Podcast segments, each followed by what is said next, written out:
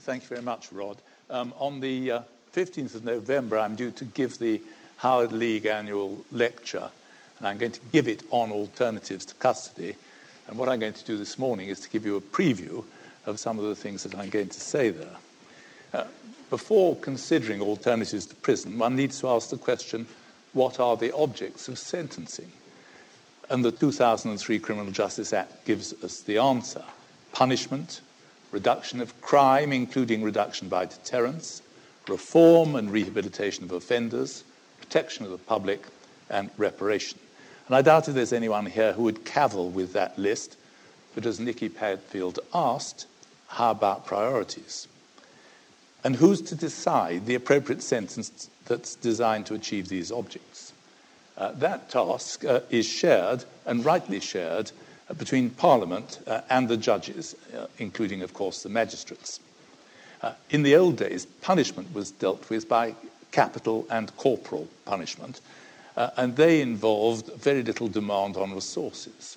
the sentences that have replaced those in our more humane society place heavy demands on resources. Parliament, by taxation, has to provide those resources. And so Parliament has a legitimate interest in deciding on the sentencing options that are to, to be open to the judges and the circumstances in which they should be exercised. Parliament, accountable to the electorate, is also probably the proper body to decide on the scale of punishment that's to be imposed, having regard to the resources that it's prepared to devote to that object. Keeping people in prison is very expensive. Insofar as, that this, uh, as this is done by way of punishment, there is a simple question to be asked. How much are we prepared to pay to punish offenders? The resources taken to build an extra prison could be used to build an extra hospital or an extra school. Equally, there's a degree of tension between punishment and rehabilitation. Money spent on keeping offenders in prison by way of punishment is money that could be spent on rehabilitating them.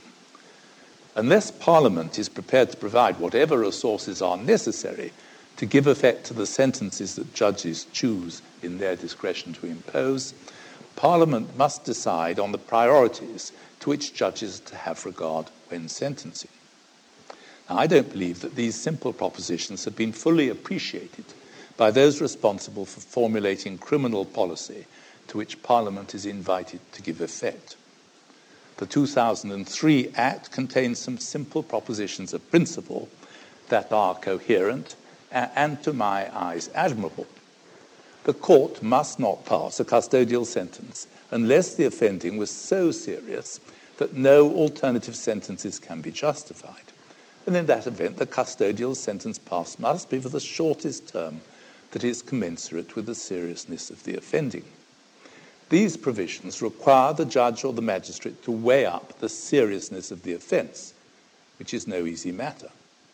Uh, the Sentencing Guidelines Council, which I chair, has given guidance on this.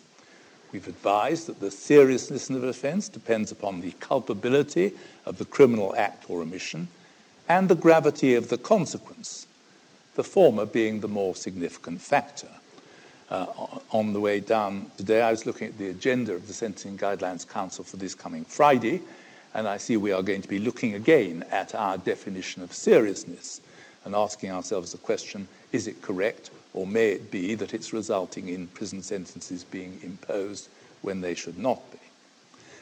But Parliament has not been content to leave it to the judges to evaluate seriousness and to impose the appropriate sentence.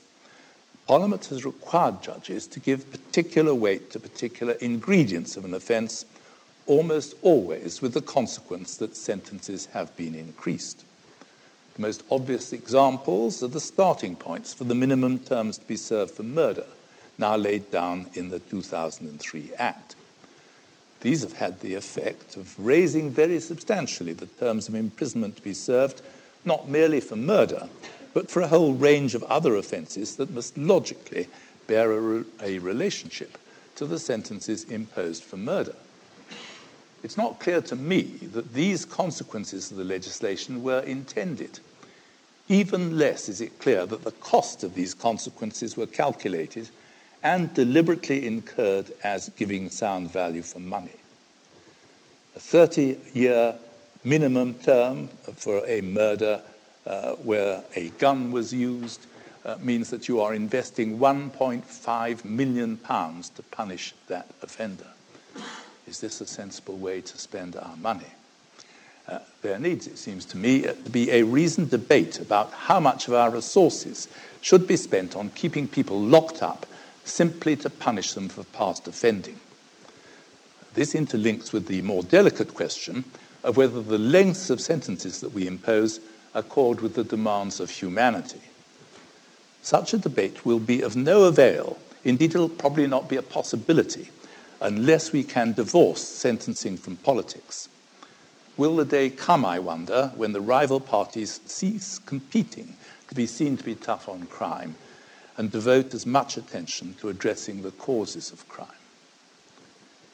It's my belief that the first alternative to prison that must be considered if we are to have a long term solution to the prison problem is one that results in an earlier release into the community of those who've committed serious offences. Release after appropriate rehabilitation in prisons that are not overcrowded and subject to such supervision and assistance as is required to guard against the risk of reoffending. Uh, the next matter I'm going to talk about uh, when I give this lecture is going to be the IPPs. There's not time to go into those today, and they're not really uh, germane.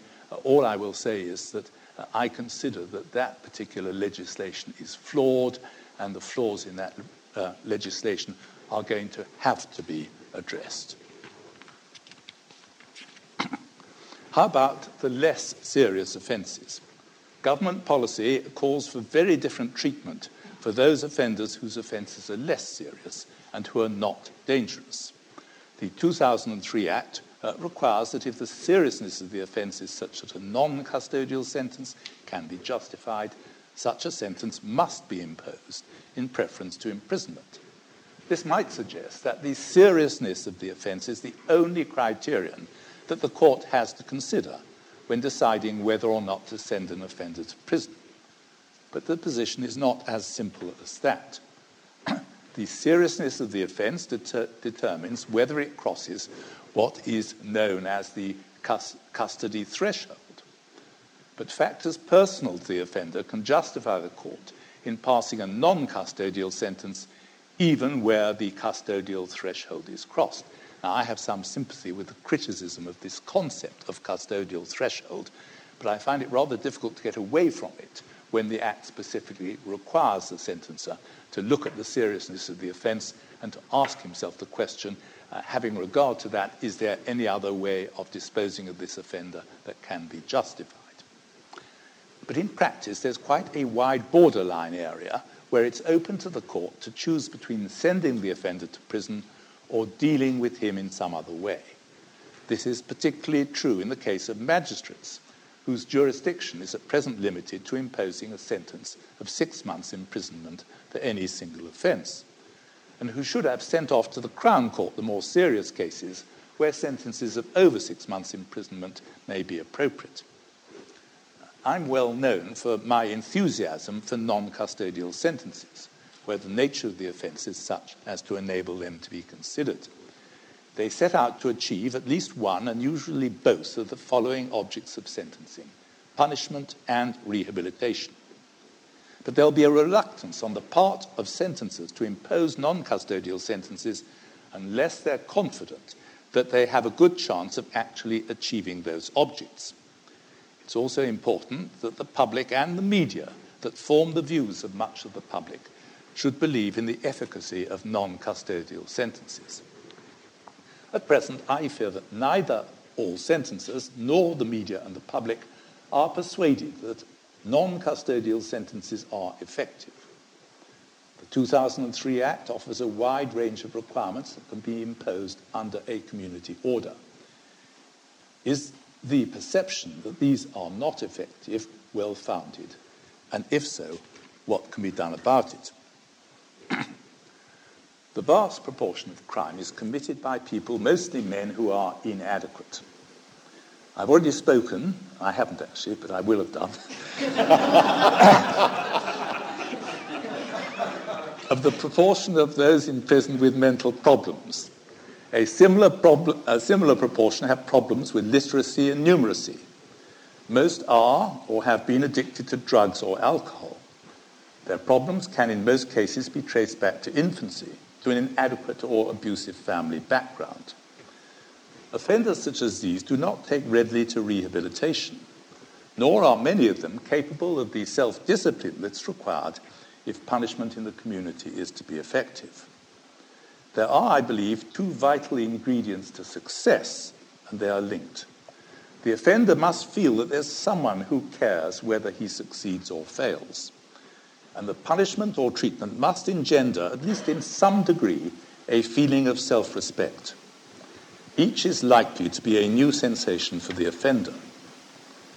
The most common requirement imposed under a community order, apart from supervision, is unpaid work more imaginatively titled Community Payback. Uh, in the year 2003 to 4, about 5 million hours of unpaid work were completed by offenders. The following year, this had risen by about 30% to 6.6 million hours and 51,000 odd unpaid work completions. It's the government's aim to increase this to 10 million hours by 2011. I believe that community payback is a desirable alternative to punishment, uh, certainly in, in, the case of uh, short terms of imprisonment, and, and for the following reasons. First, imprisonment is expensive, the costs of community payback are much lower. Community payback is or should be a visible form of restorative justice. It does what its name suggests it makes reparation to the community for criminal behavior and community payback is more likely to achieve rehabilitation than a short sentence of imprisonment. Now, that last proposition is to some extent an act of faith. Statistics do not demonstrate decisively that those sentenced to unpaid work are less likely to reoffend than those given short sentences of imprisonment. Research done in the Thames Valley, sponsored by the Esme Fairbairn Foundation, indicates that the average level of attendance for offenders sentenced to unpaid work is no better than 60%. As became rather widely publicized, I arranged to do a day of unpaid work in the Thames Valley area in the guise of a rather mature offender to see what this was like. I spent a day working in a small group cleaning and repainting a gloomy pedestrian underpass on the outskirts of Milton Keynes. Uh, the work was reasonably arduous and not particularly pleasant, but no worse than many a householder may voluntarily undertake by way of home decoration. I found it a positive experience. I and my fellow workers, who to my surprise and relief were not inclined to discuss why they were there, took an obvious satisfaction in doing the job well. Passers by, including a community policeman, stopped to congratulate us on the improvement that we were producing. Uh, they knew uh, why we were there, for a sandwich board had been put in place announcing that we were performing community payback. A group of small boys stopped to cross examine us as to what this meant and left having learnt a useful lesson about crime and punishment. My experience was not necessarily typical. A report published by the Inspectorate of Probation in 2006 found that there were wide variations in the quality of case management of unpaid work across the country and that not all of the projects provided the positive benefit to the offender that was intended. Uh, I learnt myself of potentially excellent projects that had foundered for want of modest funding, uh, such as, for example, the funding needed to provide portaloos for those doing the work. Uh, I hope that NOMS will give uh, and continue to give careful consideration to the lessons to be learnt in respect of unpaid work. I've got some ideas of my own. Uh, the projects should, not, should be satisfying, not demeaning. Each group of workers has to be supervised. Why should the supervisor not lead the work team as foreman, joining in the work, rather than standing aloof and looking on? This would help to make the work a more positive and satisfying experience for those involved and remove the stigma attached to it. I suspect that some who discharge their unpaid work obligations might then be prepared to accept employment as team leaders and be particularly effective in that capacity. An attendance rate as low as 60% is depressing. Team leaders should be proactive in making sure that their teams turned up for work. I also believe that it would be no bad thing for judges or magistrates and others involved in the criminal justice system to spend the odd day working with the teams, not incognito as I was, but as volunteers joining in a worthwhile community activity. Community payback is primarily designed to serve the object of punishment. The other punitive requirement frequently imposed under a community order is that of curfew, usually monitored by electronic tagging. Uh, these are more often imposed as standalone orders than in combination with other requirements. Uh, in the year beginning August 2005, about 17,600 standalone orders were made, and a further 7,200 odd in combination with other requirements, although those figures include orders made in conjunction with suspended sentences of imprisonment. I suspect that the thinking behind these orders is not merely that they're punitive, but that they give a degree of protection to the public from antisocial behavior. I consider that these are useful alternatives to prison. They amount to partial deprivation of liberty without cost to the state, other than that of monitoring, which is contracted out to the private sector. They do not, however, of themselves do anything positive to achieve rehabilitation. And it's the potential for rehabilitation that I find the most interesting aspect of community orders. I'd like to make some general comments about rehabilitation. There are very many people involved in the rehabilitation of offenders, some professionally and others as volunteers. They work with offenders in prison and in the community. The primary motivation for most of them, or I think that I can say most of us, is not to benefit society in general by reducing reoffending, but the satisfaction of seeing individual offenders responding to the fact that someone cares about them and then beginning to develop an appreciation of and respect for their own individuality. Ultimately, rehabilitation is about personal relationships. Offenders who've acquired self respect in this way can be almost messianic in their support for rehabilitation. They also carry far more credibility with offenders than the rest of us. Very often, having been rehabilitated themselves, they're anxious to help to rehabilitate others and we must, where possible, take advantage of this enthusiasm. The St. Giles Trust, which trains offenders who are serving prison sentences to help their fellow prisoners to deal with family problems and to find accommodation and employment when they come out of prison, is an example of how to do this. The offending rate of those who've qualified is very low indeed, and the Trust is now employing a number of these to help with rehabilitation in the community. Uh, Rob Owen gave up lucrative employment as a merchant banker when he applied successfully to be chief executive of the trust. He's convinced that if the trust is given the funds, it will produce a saving of tenfold or more in the cost to society of reoffending. But how can he prove this? How can he persuade Helen Edwards, who must in turn persuade the Treasury, that he's correct? Uh, and this is the rub. The satisfaction of seeing the lives of individual offenders transformed is not going to motivate NOMS to approve the use of substantial funds for rehabilitation projects like this one. If the funding needed for rehabilitation of offenders is to be provided, it's necessary to show that the uses to which it's put are cost effective. This, I believe, is an area of prime importance, and for that reason, I'm very glad that we've heard uh, from Chloe there's been a tendency to judge the efficacy of rehabilitation by applying simple criteria. What is the rate of reoffending within two years of conviction? What percentage of offenders undergoing drug treatment completed the course? Uh, statistics such as these are of some assistance, but they don't tell the whole story. Statistical analysis is extremely complex. If those given community sentences have a lower reoffending rate than those given short sentences, and there's some evidence that they do, how can one be certain that this is a reflection of the effect of the sentences rather than of the factors that led the courts to choose between the two types of sentence in the first place? I believe that community sentences, when compared with short custodial sentences, are cost effective.